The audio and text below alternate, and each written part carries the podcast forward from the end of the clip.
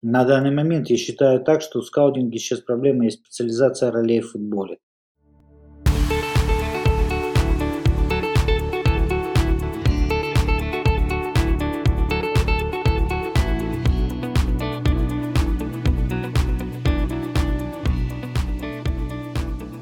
Меня зовут Михаил Хуторянский, и это подкаст «Спортивный бизнес». Очередным гостем подкаста стал директор итальянского департамента международного агентства Ultimate Sports Алекс Великих. С Алексом мы поговорили про опыт работы в агентстве и сравнили с опытом работы в клубе. Поговорили про развитие частных школ, конференции, скаутинг во время пандемии, а также про рынок спортеха. Прежде чем мы перейдем к нашему разговору с Алексом, я бы хотел представить партнера этого выпуска – компанию Sport Univер. Если вы хотите разбираться в современных трендах работы со спонсорами или углубить свои знания в области маркетинга в спорте, тогда вам точно подойдет курс спортивного маркетинга и спонсорства от инновационного центра футбольного клуба «Барселона». Онлайн-интенсив отлично подойдет для маркетологов и менеджеров клубов, лиг и федераций, работающих над развитием продукта и привлечением спонсоров и партнеров. Вы сможете узнать о том, как выбрать эффективную стратегию продвижения через спорт и реализовывать смелые партнерские проекты для спортивной аудитории. После выпуска вы получаете именной сертификат Barca Innovation Hub. Переходите по ссылке в, описании, оставляйте заявку на курс и выходите на новый уровень карьерных возможностей в спортивной индустрии вместе со Sport Универ. А по промокоду SportBusiness вы получите еще и скидку 5%. Спасибо компании Sport Универ за поддержку, а теперь новый эпизод подкаста «Спортивный бизнес».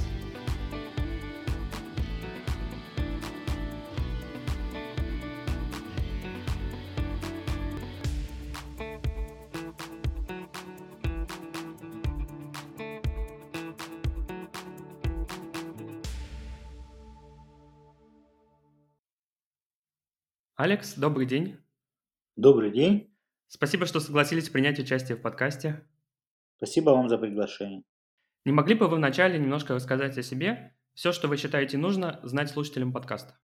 Меня зовут Алекс Великих, я работаю футбольным скаутом и главой сейчас итальянского департамента футбольного агентства Ultimate Sport. До этого я работал футбольным скаутом в клубах Италии. До этого работал детско-юношеским тренером Э, руководитель международного отдела футбольного клуба Ливорно, работал в профессиональных клубах бытности в серии А, Сиена, Ливорно. После этого сотрудничал с рядом клубом, таких как Ферентина. Перед тем, как я изменил свою работу, то есть я сейчас работаю именно на агентство, это последним опытом моей работы была скаутинговая работа с футбольным клубом Калии. После чего было принято мною решение и сосредоточиться прежде всего на работе скаутинговой и агентской. Занимаемся консалтингом футбольных клубов, занимаемся консалтингом инвесторов футбольных, mm-hmm. ищем молодых талантов, футболистов, занимаемся посреднической деятельностью в том числе. Ну, а направление, которое, например, на мне, это скаутинговая деятельность и консалтинговая в Италии и Бельгии. Mm-hmm. Ну, это, наверное, самое важное, что нужно знать Опыт тренерской работы, прежде всего, в детско-юношеских академиях, футбольных школах, как профессиональных, так и непрофессиональных. Я думаю, это все-таки было хорошим залогом для будущей скаутинговой деятельности. Ведь знание футбола изнутри, знание тренировочного процесса, оно очень помогает в работе и сейчас. Я каждый свой подкаст начинаю с простого вопроса. Спорт – это эмоции. Какое было самое эмоциональное спортивное событие для вас, в котором вы принимали либо участие в качестве зрителя, либо, может быть, в качестве непосредственного участника. Может быть, какой-то рабочий кейс помните особенно. Ну, я даже, наверное, не буду сейчас говорить о рабочих кейсах, которые иногда вот работа, она такая эмоциональная, когда работал тренером, особенно на детско-юношеском уровне, это сумасшедшая классная работа, то, что мне не хватает, наверное, то, зачем я скучаю все-таки в своей деятельности но на этом уровне очень много эмоций тебе дарят, потому что ты видишь ту отдачу, которую ты даешь, тебе возмещает э, в сто раз больше. Чем старше возрастные группы, чем взрослее футбол, чем больше занимаешься профессиональными футболистами взрослого уровня, тем меньше таких эмоций ты можешь поймать. Но наверное, самым приятным, самым запоминающимся в жизни эмоцией, наверное, это стало то, когда Италия выиграла чемпионат мира 2006 года. А, я смотрел всю эту игру, ну, находясь в Италии вместе с, с итальянскими болельщиками, как бы я здесь проживаю. И, соответственно, в 2006 году для меня была первая такая большая победа сборной Италии, которую я увидел вживую, увидел, как люди празднуют. Это вот эмоции, которые потом нельзя зачеркнуть. Это даже больше, чем выигрышные евро этого года. Намного больше. Может быть, потому что это были первые такие большие эмоции, прожитые вот такой болельческой среде, в которой я смотрел матч.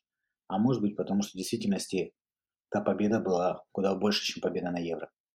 Да, я понимаю. Помню этот финал, эти серии пенальти и победа потом. Ну да, и очень интересно было смотреть, когда болельщики праздновали всю ночь вместе с тобой, вместе с ними праздновал эту победу сборной Италии, эти карусели, автомобили, флаги, все. На следующий день, в 9 утра, все были готовы на работе, как будто бы ничего не произошло до этого и не выдавали свое состояние, которое люди не спали практически всю ночь на работе, они держались очень, очень профессионально. Это для меня, наверное, стало вторым потрясением, потому что я не привык видеть, когда люди всю ночь гуляют, а потом на следующее утро делают вид, что ничего не произошло. Но вот в действительности там у меня такое было. Закончился рабочий день, и люди опять начали говорить о футболе, опять праздновать. Ну да, для наших стран это немножко нетипичное поведение. Вы сейчас, получается, работаете в Ultimate Sports. Не могли бы немножко подробнее рассказать о компании, еще за какие вы страны отвечаете, и, может быть, еще чем отличается работа в агентстве от работы в клубе? Ultimate Sport – это агентство, которое было создано в 2018 году, и это агентство, которое занимается развитием футболистов, и недаром девиз этого агентства «Grow with us», где обыгрываются слова Ultimate Sport, первые буквы, и, соответственно, us, по-английски говорится мы, расти с нами. В основном работа направлена на молодых футболистов, на тех футболистов, которые являются для нас потенциальными талантами, которых мы считаем нужным поддержать. Также часть работы идет на посредническую деятельность, на оказание консалтинговых услуг клубам, владельцам клубов и всяким структурам, которые связаны с инвестиционными компаниями международного характера, фондами прочее. Но моя работа в этом агентстве, она направлена прежде всего, как я говорю, на скаутинговую деятельность, особенно то, что касается молодых футболистов, на отношения между руководством клубов и в Италии, и в Бельгии, так как мы сейчас планируем усилить итальянский офис компании, соответственно, а, расширяем его возможности и не только в Италии, но и в Бельгии, например, стране, другой стране Евросоюза, которая для нас очень важна с точки зрения того, что бельгийский чемпионат, как показывает опыт многих футболистов из Восточной Европы, является тем чемпионатом, и из Африки в том числе, тем чемпионатом, который позволяет развивать молодых футболистов. Ну, а вы, получается, на вашей странице часто можно прочитать и э, в Фейсбуке, допустим, про каких-то ярких игроков на российском чемпионате, в украинском чемпионате, в других чемпионатах. Вы, получается, тоже за, за этим как бы следите? Интерес к этим чемпионатам, он вызван тем, что все-таки язык общения и культура, и близкость касается украинских, российских и прибалтийских футболистов, Латвия, Литва, Эстония касается и молдавских, и румынских футболистов, некоторых польских футболистов. Это все то, э, что отличается, например, от рынка Западной Европы и тех стран, может быть, Латинской Америки, с которыми, кроме Колумбии, у меня нет таких плотных отношений. Поэтому рынок этих стран, наверное, я как бы немного больше знаю, может быть, немного больше понимаю стилистику игры того или иного футболиста. Ведь не зря мы говорим, что чемпионаты крайне отличаются между собой. Mm-hmm. И только по уровню, мы говорим, топ, топ-5 чемпионатов. Внутри топ-пятерки чемпионатов, топ-шестерки чемпионатов есть серьезные различия. Но есть различия и в восточноевропейских чемпионатах по уровню, э, по тактике игры, по постановке игры. Ведь вы правильно заметили, у меня часто на странице появляется там, профиль определенных футболистов, и я помню не такое уж далекое прошлое, там 2010 год, когда начал говорить активно здесь, что нужно развивать так называемую Польшу и вот эти страны восточного, ну, все очень удивлялись, потому что, если вы помните, долгое время в Польше не было так называемого высокого уровня футболистов после 80-х годов. И даже за сборную играл там натурализованный нигериец, по-моему. И а, все говорили, что ну, нет особых футболистов. Но как показывает опыт сейчас, и практика подтверждает, что и э, польский чемпионат дает большое количество футболистов в итальянский чемпионат и на молодежном уровне, и на взрослом уровне. И сейчас, ну, с моей точки зрения, опять-таки, новой границей борьбы за молодых талантов становится уже не Польша, а, скажем так, Украина, возможно, некоторые молодые таланты из России. Mm-hmm. Поэтому я бы считал правильным сейчас акцентировать внимание на то, что агентство работает именно на развитие футболистов из этих стран через их обкатку в европейских чемпионатах. Еще один проект, по которому я хотел вас спросить. My Tryout. Когда я готовился к нашему общению, я нашел, у вас там есть два ваших YouTube-интервью, и вы, в принципе, являетесь одним из тех, кто приезжает в эту школу, помогает с, с практиками.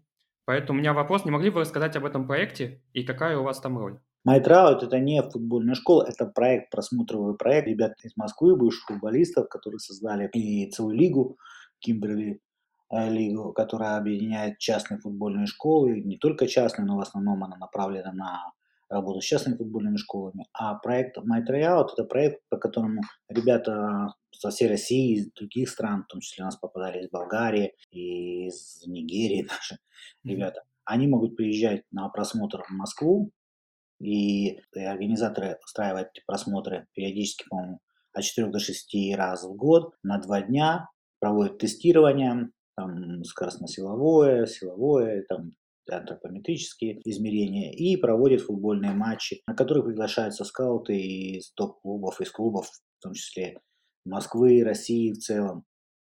И за границей приезжали с Арсенала, мои коллеги приезжали с Манчестер Юнайтед, специалист, я приезжал с Стали. Ну и, соответственно, каждый выбирает тех футболистов, которые ему необходимы или подходят по амплуа. Возраст просмотровых ребят разный. От 6-леток до 16-летних футболистов, иногда даже и старше бывает. Соответственно, лучшие из этих футболистов отбираются потом на, для того, чтобы их сравнить с, со сверстниками в других странах. Я буду говорить, например, сейчас про Италию. У нас есть в Сене Э, спортивный центр, в который мы привозим ребят, и они потом здесь проходят двухнедельную подготовку и игры. То есть с утра они тренируются, в том числе э, с нашим тренером по индивидуальной работе, и во второй половине дня они проводят контрольные игры итальянскими профессиональными командами, или же проводят тренировочные занятия в группах действующих итальянских профессиональных команд. Ну а лучшим ребятам потом предоставляется возможность сделать такую стажировку, потому что, как вы знаете, переходы несовершеннолетних футболистов запрещены. Союза запрещены, поэтому ребят получают возможность провести стажировку индивидуально по приглашению итальянских профессиональных футбольных клубов и академий, соответственно, академий. Поэтому этот проект такой, вот он направлен прежде всего на, для меня, в моем представлении, в моем видении, в том, насколько меня приглашали в этот проект, скаутингового, скаутингового характера. Через него мы можем возможность смотреть ребят, потому что как получается? Скауты э, смотрят правила игры команд. Но вы понимаете, что в связи с тем, что футбол в странах, в стране России, в данном случае, развит неравномерно, не во всех регионах есть конкурентоспособная команда. Но это не исключает, что в этом регионе не может быть конкурентоспособного футболиста. Поэтому, когда скауты приезжают смотреть какой-то турнир, там элитный раунд или просто турнир, иногда эти ребята не доезжают до футболисты не доезжают до таких турниров, потому что их команда не квалифицируется или просто нет возможности приехать по финансовым там, проблемам и прочее. А вот на, на просмотр приехать отдельно футболисты могут и получить свой шанс, э, где скаутам важна не сама командная игра, а важно прежде всего индивидуальные качества футболистов, потому что все понимают, что это фактически сборная солянка, тут ребят нельзя говорить об наигранных схемах, о каких-то комбинациях, которые были подготовлены, потому что ребята играют с листа, как говорится, в новых командах. Но это дает возможность эффективно оценить возможности футболиста. Я знаю, что многие ребята, прошедшие трояут, получили приглашение или зачислены, или просмотрены и зачислены в Академию э, ЦСКА, Динамо Москва, Локомотива и других клубов России. В том числе у нас есть позитивный опыт по болгарскому футболисту, который у нас оказался в Москве и просмотрелся. Он сейчас выступает за Элас Верону, mm-hmm. команду Италии. И поэтому как бы позитивные примеры существуют, и я думаю, что это а, самое главное для юных футболистов получить свой шанс быть увиденным. А вот насколько этим шансом воспользоваться, зависит и от обстоятельств, и от самого футболиста. Понятно. А вот если поговорить в общем о частных спортивных школах, как бы вы вообще оценили развитие в последние года вот в нашей стране, в России, например, в Украине и вот вот этих странах? насколько вот стало, может быть, лучше, потому что я сам лично замечаю, приезжая в Москву, что все время растет количество частных школ. Может быть, есть вопрос о качестве, но в целом, что это уже больше становится такой практикой, по крайней мере, в больших городах. Ну, то, что происходит развитие частных футбольных школ, это, наверное, все-таки позитивным явлением является, потому что количество футбольных школ, которые вы сказали, оно возрастает. И, как вы правильно заметили, к сожалению, наверное, только лишь в больших городах, в меньших это в меньшей степени. Но это все э, помогает популяризации футбола и возможности как можно большему количеству ребят э, заниматься этим видом спорта.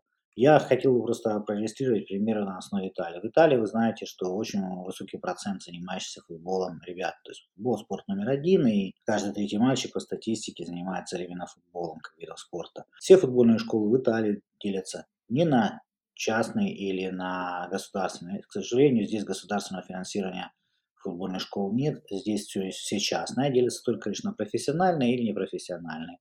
Профессиональные футбольные школы – то, где ребята не платят за свое обучение и находятся на содержании практически э, президента футбольного клуба, который из своего кармана оплачивает э, обучение ребят, форму и прочее. И частные футбольные школы, которые в Италии выполняют работу подготовки до категории U8, и потом все остальные категории для тех ребят, которые не вошли в профессиональные футбольные клубы.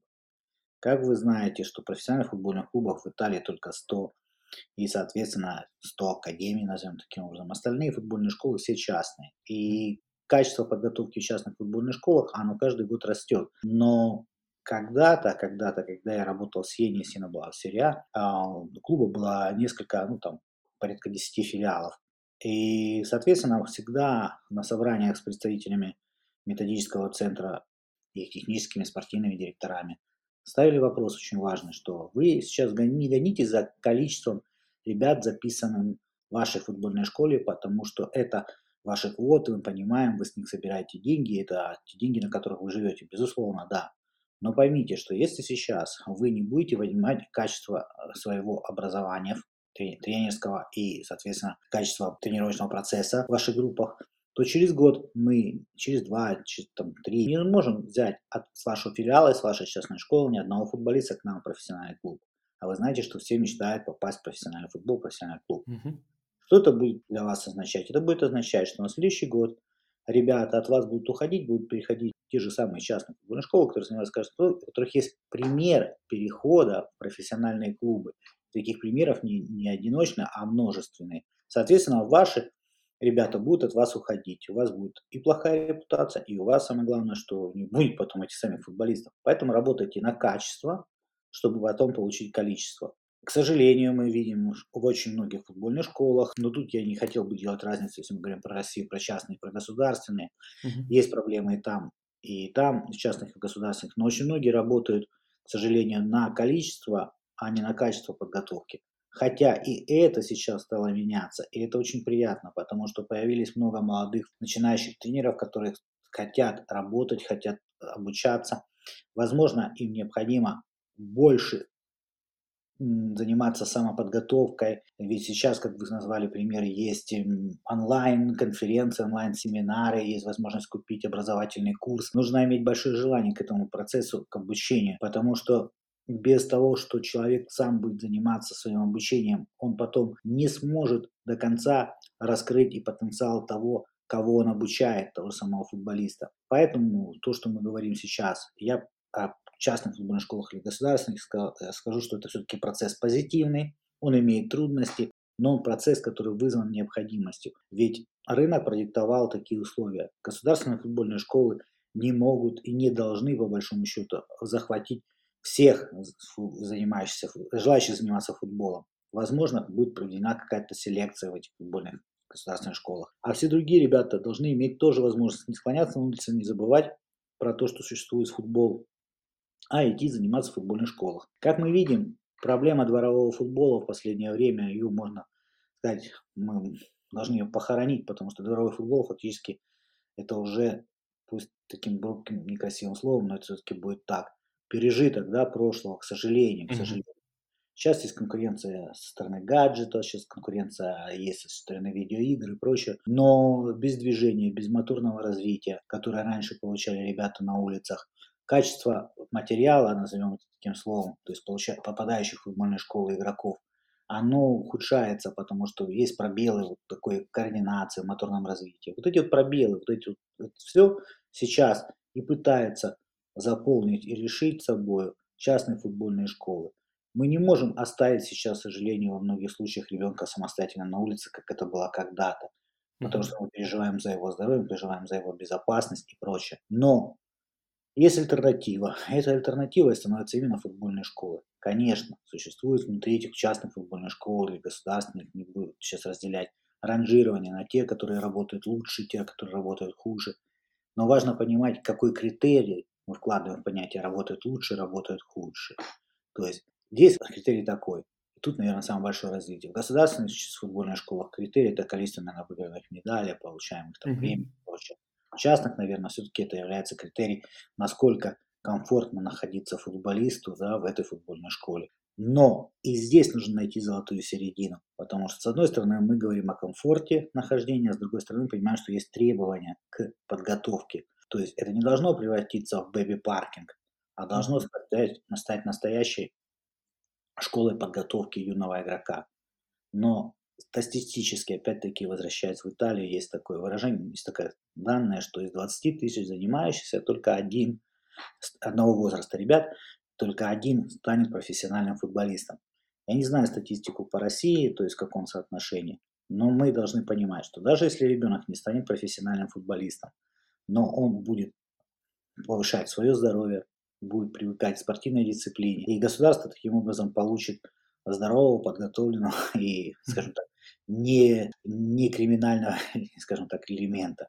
Поэтому и наличие большой рост и наличие частных футбольных школ является, с моей точки зрения, позитивным моментом. Федерация футбола, я думаю, на данный момент оставила этот вопрос открытым. Впоследствии, наверное, благодаря курсам, которые будут развиты Федерация по включению специалистов, методистов, тренеров, там, ответственных в этих частных футбольных школах за подготовку футболистов, то есть включение их в курсы, в образовательные курсы под, скажем так, под главой федерации, я думаю, придет в норму и качество подготовки игроков, или, скажем так, не то, что в норму, а поднимется качество подготовки игроков. Но во многих частных футбольных школах это качество достаточно высокое. Поэтому всех под одного ребенка я бы не стал подводить, но то, что школы частные существуют футбольные, то, что они работают, это все-таки считаю позитивно. Вы немножко еще говорили про проблемы молодежи, молодых футболистов, которые идут в футбол. И я должен сказать, что в последние два года тут еще добавилась одна большая проблема под названием пандемия. Я недавно общался с одним э, немецким скаутом одного клуба, и он мне сказал, что он считает, что вот эта пандемия, она очень негативно повлияла на молодых футболистов, и что многие из них потеряли год-два карьеры, можно так сказать. Как вы вообще относитесь к этому высказыванию, и насколько вы вообще видите проблему пандемии и развития молодых футболистов. Но я, наверное, соглашусь с моим немецким коллегой, который высказался на тему то, что ребята потеряют. Я не знаю, сколько потеряют год, два, три, но мы знаем, что существуют так называемые ассоциативные фазы развития игрока, которые связаны с определенным возрастом. То есть в определенном возрасте доминирующим является тот или иной координационный э, фактор. И отсутствие фактически движения, отсутствие координации, отсутствие специфического движения, футбольного движения, жеста и так далее, отсутствие на каком-то этапе даже э, формирования характера через коллективную игру, формирование характера через э, сопротивление и умение идти в дриблинг и прочее, оно, наверное, к сожалению, для нас всех аукнется в будущем. Я считаю, что вот этот простой, который длился год, чуть больше года, футбольных школах, особенно он резко я видел в Италии, в основном странах Восточной Европы, не так резко был остановлен тренировочный процесс, как это было сделано в Италии в футбольных школах и академиях. Он аукнется не сейчас, но я думаю, лет через пять получим первые, к сожалению, так называемые плоды этого периода пандемии. Жестко пандемия прошлась по Италии, не только касается смертей, к сожалению, умершим, а людям или заболевшим, переболевшим, но и футбольным школам.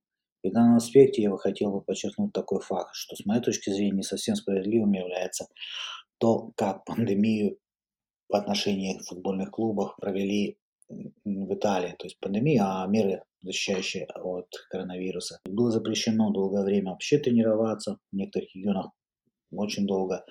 Впоследствии было разрешено тренироваться, но без контактов. Футбол все-таки контактный вид спорта. А вот что касается профессиональных футбольных клубов, там есть работа на результат. Результат является для них не только выигранные чемпионаты, но и подготовка квалифицированных сильных команд и игроков подбор. Что делается на основе двух камней. Первое – тренировочный процесс, второе – скаутинг. Так вот, что такое скаутинг? Скаутинг – это фактически поиск игрока сильнее, чем тот, который есть в команде. Так вот, э, к сожалению, видел такие клубы, я, это, это нормальный процесс для клубов, но не нормальный для ребят, когда на место того или иного ребенка привозили парней из Восточной Европы, которые были более подготовлены, потому что они этот год не потеряли, но в лучшем случае там 2-3 месяца у них где-то какой-то простой был, но они тренировались.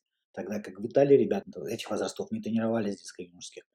Поэтому сравнивать то, что за год в этой возрастной категории футболистам из Восточной Европы освоил, и то, что не освоил, к сожалению, не по своей, э, по своей причине или из-за того, что он был таким ленивым итальянский футболист, все-таки ну, тот футболист, который находится уже в итальянской академии, я думаю, не совсем правильно. Но этот процесс есть.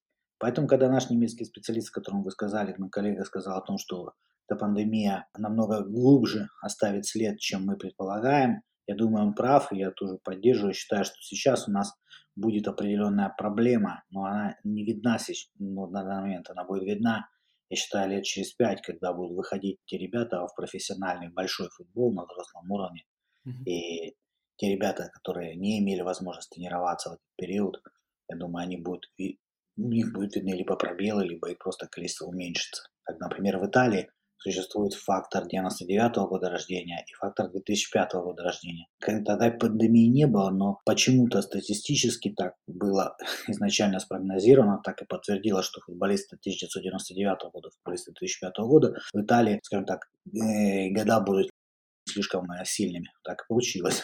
Поэтому, думаю, тут не тяжело спрогнозировать и то, что те ребята, которые в возрасте 6-10 лет находились вот в период пандемии, вот я думаю, это поколение и будет тем, на которых больше всего отразится этот простой. Угу.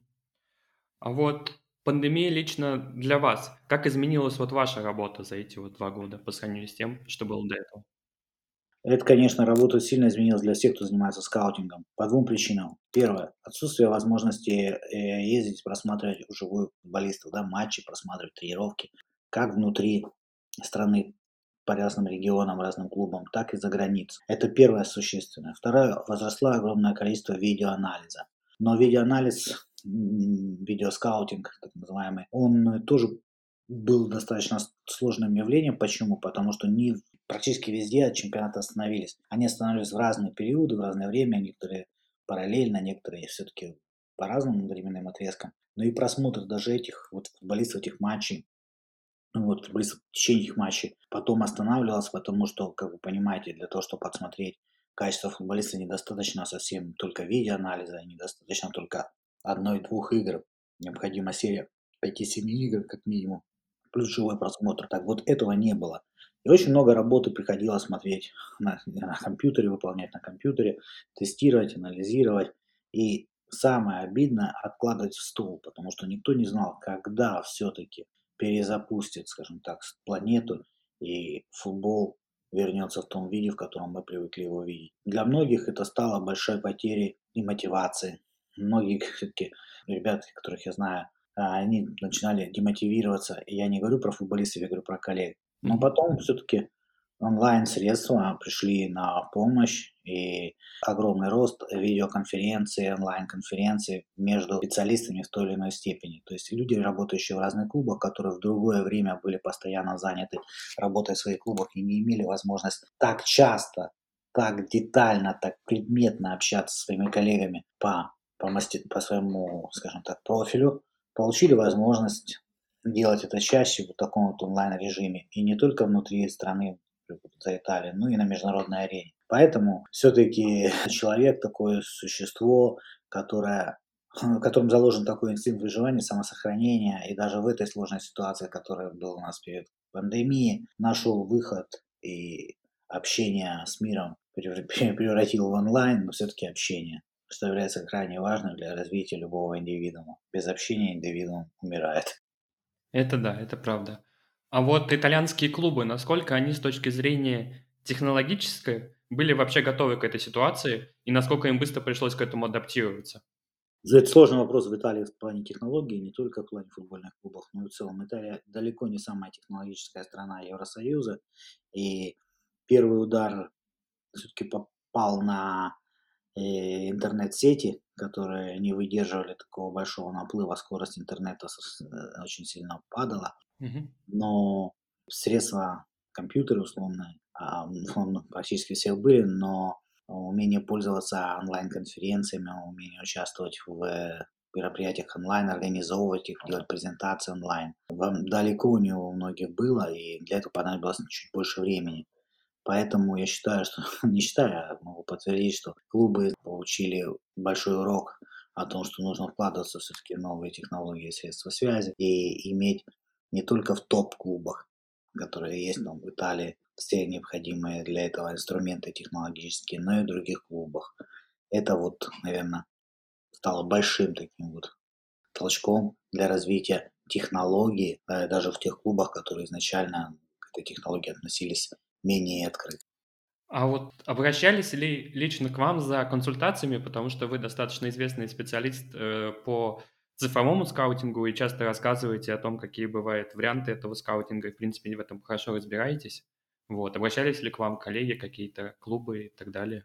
Да, безусловно. Вырос вопрос, э, ну, я, я думаю, не только ко мне, но и ко многим другим коллегам, которые работают в этом направлении. Вопрос к э, информационному скаутингу, я имею в виду здесь, это аналитика цифр, аналитика биг даты, это аналитика видео и программы компьютерные с использованием искусственного интеллекта, потому что возможность таких приобретения таких компьютерных программ, безусловно, на рынке существует, но умение пользоваться и интерпретировать полученные информации и данные, запрашивать более правильно, это все-таки, конечно, не для всех клубов, а для многих все-таки оставалось чем-то таким вот на уровне пользователя персонального компьютера, и разницу нужно было программисте быть, то есть продвинутым пользователем многие захотели стать.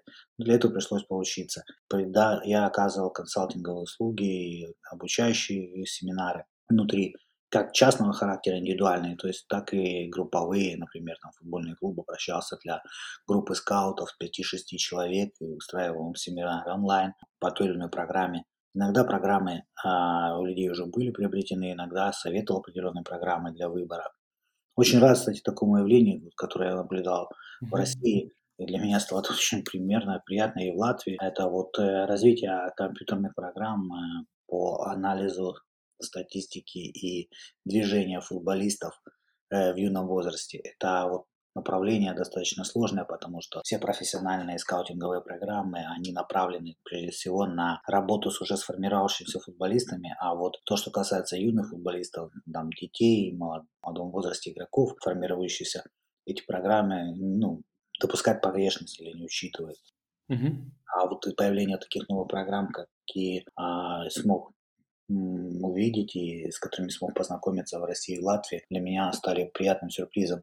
И даже некоторые программы уже существующие сделали апдейт, сделали определенные предложения, которые позволяют работать по-новому и, думаю, ускорят работу всех, кто пользуется этими программами. И э, появились стартапы, по некоторым я выступил даже как консультантом, и это приятно мне, потому что кроме того, что ты получаешь удовлетворение от того, что э, спрашиваешь твоего совета, ты получаешь удовлетворение от того, что ты видишь других молодых людей, которые полны энтузиазмом, у которых есть идеи, которые эти идеи начинают воплощать, и которые с этими идеями хотят войти на рынок, и я считаю, у них есть для этого шансы. И вот для них, для таких ребят, когда ты видишь вот такое вот э, радость в глазах, где не только люди думают о получении какой-то прибыли, но о том, что их продукт стал конкурентоспособным на рынке. Вот здесь очень приятно сотрудничать. Поэтому, что касается развития, э, скажем так, компьютерных программ по скаутингу с использованием и с использованием искусственного интеллекта. Я всегда подчеркиваю эту фразу с использованием искусственного интеллекта, потому что многие допускают ошибку, которые говорят, что на основе искусственного интеллекта. Нет, к сожалению, сейчас пока мы не можем говорить, что у нас есть программы на основе искусственного интеллекта, у нас есть элементами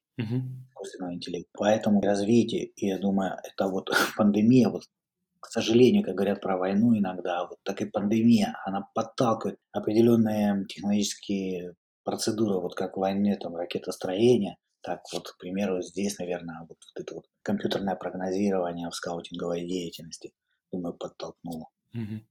Ну, в принципе, рынок спортеха очень вырос за это время. Ну, я считаю, да, потому что это вот реально стал инструмент, без которого практически невозможно было работать ранее. Как я подчеркиваю, вы, наверное, знаете, следили, я выступаю на конференциях, связанных с компьютерными технологиями, в скаутинге. Угу. Подчеркнули то, что и провожу э, градацию в работе скаута с компьютерными программами, технологиями, определяя квалификацию не в плане квалификацию как, как критерий оценки знаний, а квалификацию как ранее специализацию, наверное, скаута. Так вот, многие относились ко всему этому вот достаточно скептично, и, безусловно, я не пытался никого никогда убедить, что только на основе видеоанализа или анализа цифр можно выбрать футболиста, хотя примеры в Европе существуют клубов, которые работают только на этой основе, в Англии, Германии. Но mm-hmm. я не буду настолько, скажем так, эволюционно настроенным в отношении скаутинга. Я подтверждаю, что визуализация личная, личный просмотр футболиста в игре крайне возможен, но, к сожалению, пусть это будет обидно для кого-то, или все-таки это будет принято нормально, как я бы хотел сказать, не все могут увидеть футболиста вживую в просмотре. Не все могут увидеть футболиста, условно говоря, в видеопросмотре. Это разной степени, понимаете? Но существуют программы, которые помогают уменьшать количество возможных ошибок, понимаете? Эти программы мы можем только получить благодаря называемым компьютерным технологиям.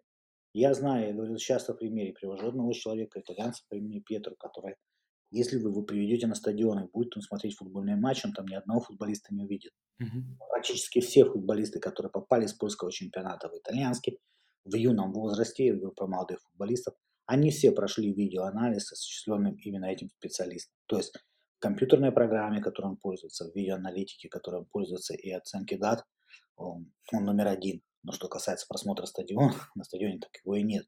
Так вот, таким людям, как он, или многим таким, как эти люди становятся, и я думаю, что молодое поколение будет больше похоже на этих вот ребят, для них именно эти инструменты, спорттех, как вы назвали, и я познал по старинке компьютерные технологии, да, в скаутинге. Mm-hmm. Вот именно эти инструменты станут доминирующими в работе.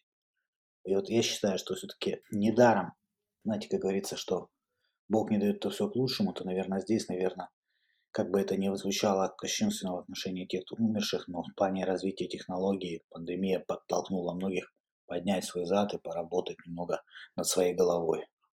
Тут тогда сначала сразу хочу вам задать вопрос. Одна из ваших экспертиз была в спортех акселераторы в России. Был запущен первый акселератор, который занимается спортех стартапами, и вы там были в качестве эксперта. Не могли бы вы вообще оценить первый набор качество проектов, которые были представлены?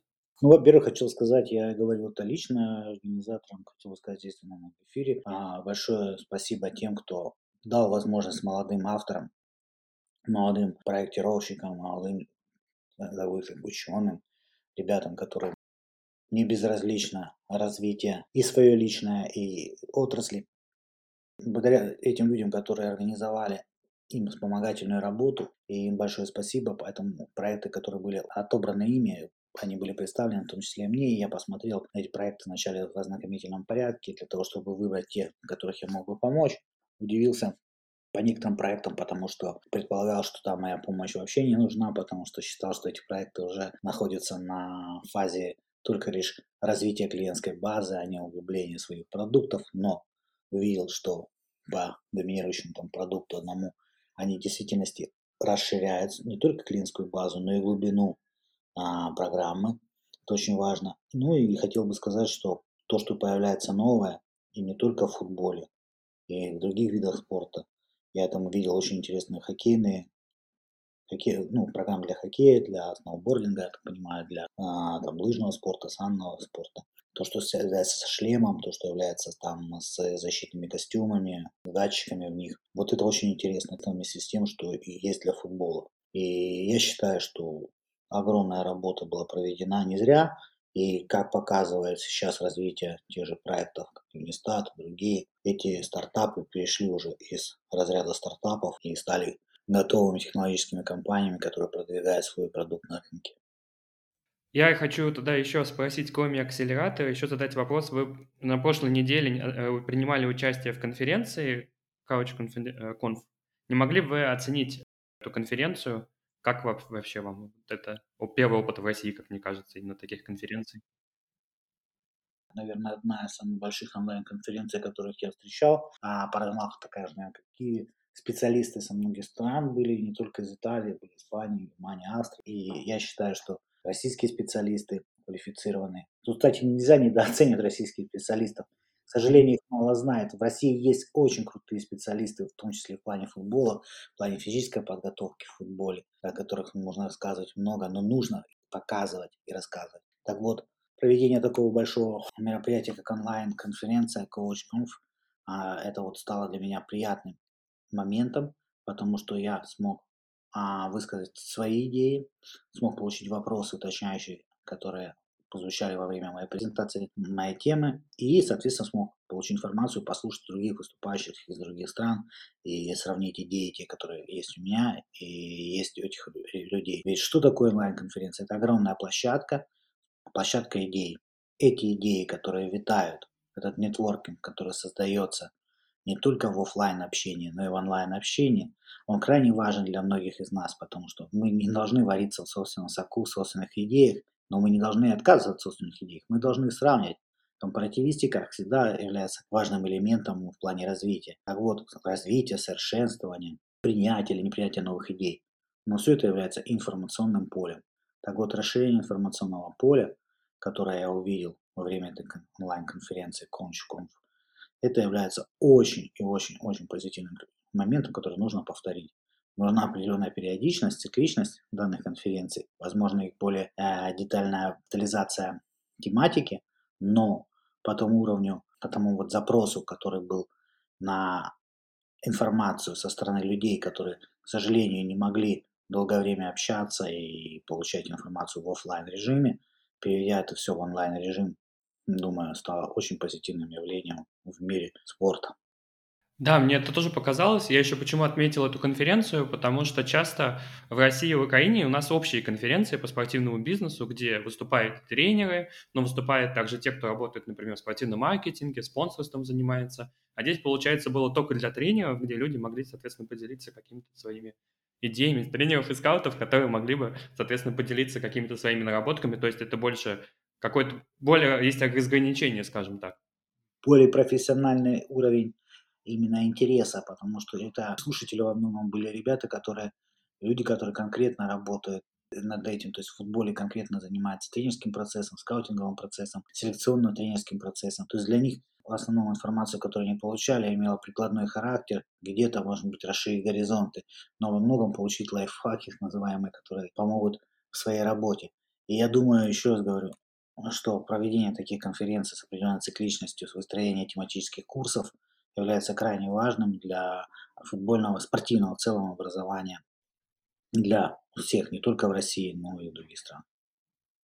Да, вот это развитие в последнее время очень радует, что и в России, и в Украине появляется все больше конференций, специализированных конференций. Безусловно, и курсы, и конференции, все это направлено сейчас, потому что футбол становится все более глобальным, идеи футбольных становятся все больше.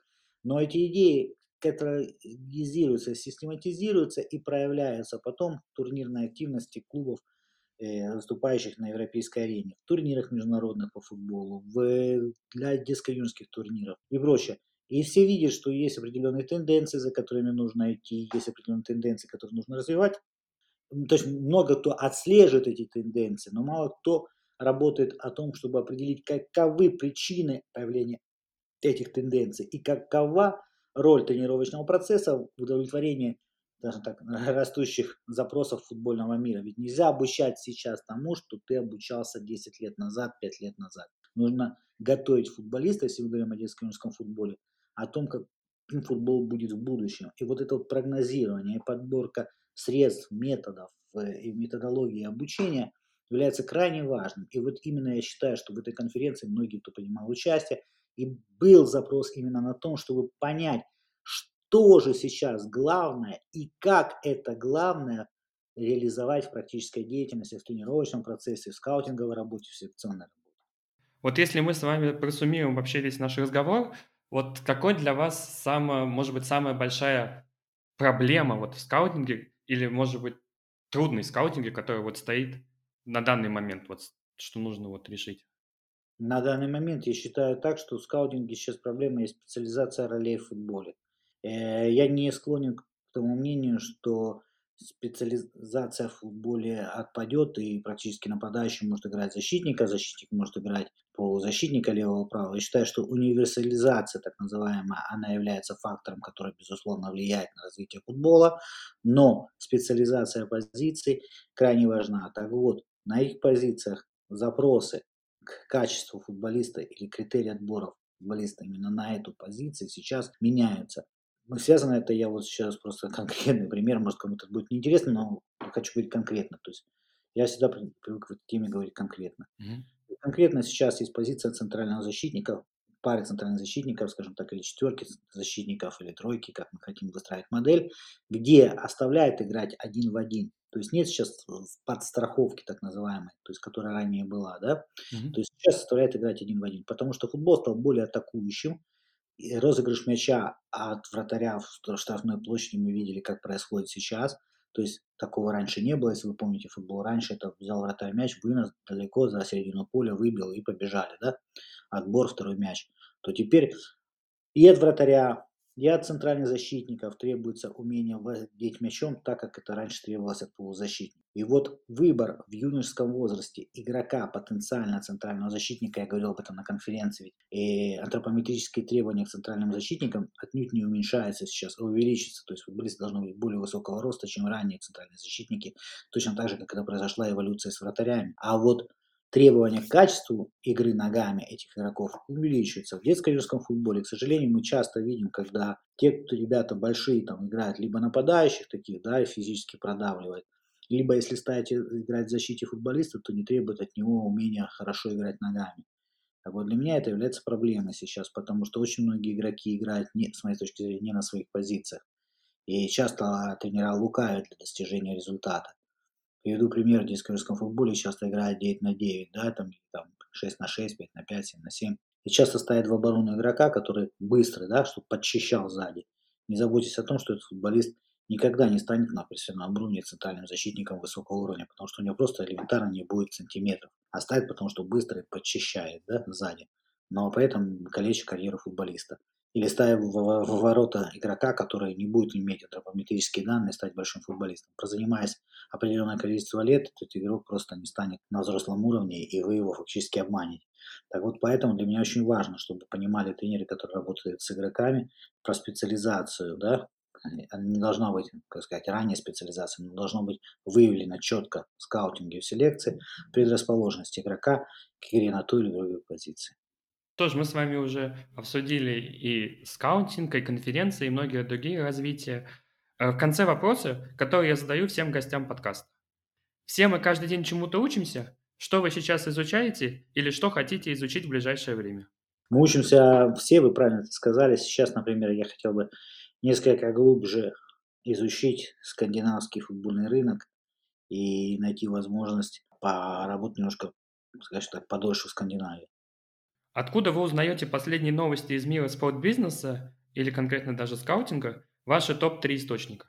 Группы Facebook специализированные. Потом в Италии есть рассылка на email, а, скажем так, футбольной академии. Футбольная академия – это организация не государственная, а частные образовательные программы.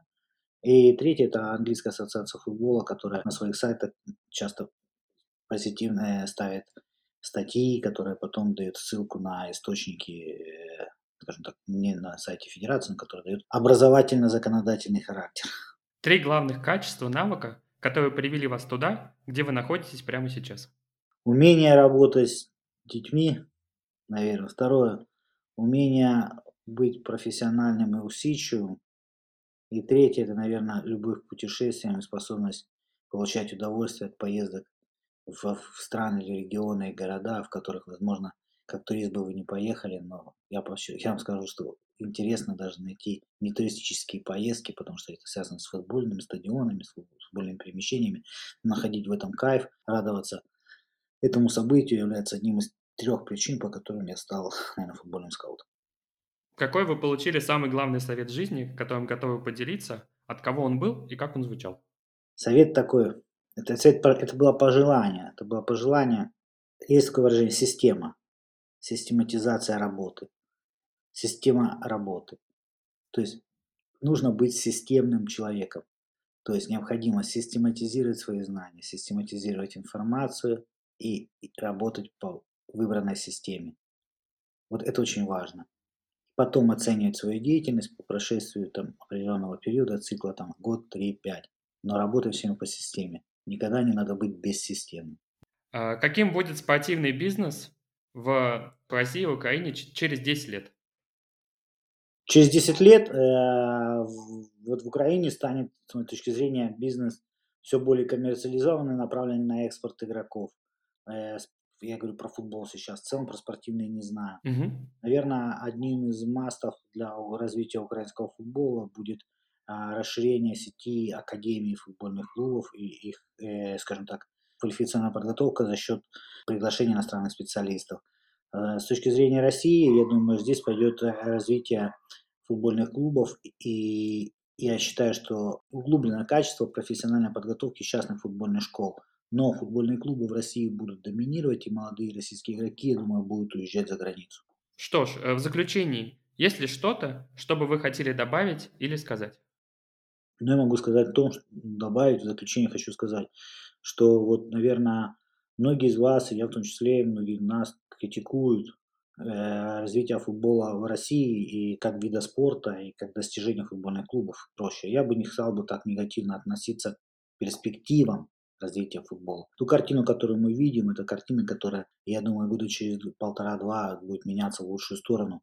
Почему? Потому что футбольный рынок России – это большой европейский футбольный рынок. Для Европы интересна Россия, и интересна Россия сильная в футбольном плане.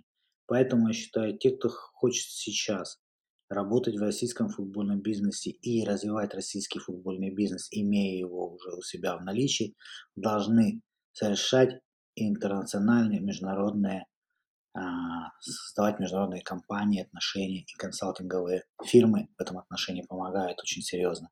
Потому что нельзя закрываться в внутреннем мире футбольного хозяйства, но нужно выходить на международный рынок, имея четко прикрытый и хорошо организованный тыл. Поэтому я хотел бы пожелать всем кто работает в футбольном хозяйстве России, понимать, что без выхода своего продукта, без экспорта своего продукта на европейский рынок, на мировой рынок, развиться внутри страны будет крайне тяжело. Поэтому я считаю, что молодые компании, которые дерзнули в этот пандемический период, постпандемический период, со своими стартапами, которые сейчас уже имеют примеры позитивного успеха, являются первыми ласточками на пути развития компании в России на международной арене. Алекс, спасибо большое за это общение и ваше потраченное время. Спасибо вам за приглашение. Если вам понравился подкаст, то поставьте ему оценку в Apple подкастах, а также поделитесь с друзьями и коллегами. До встречи на новых эпизодах подкаста «Спортивный бизнес».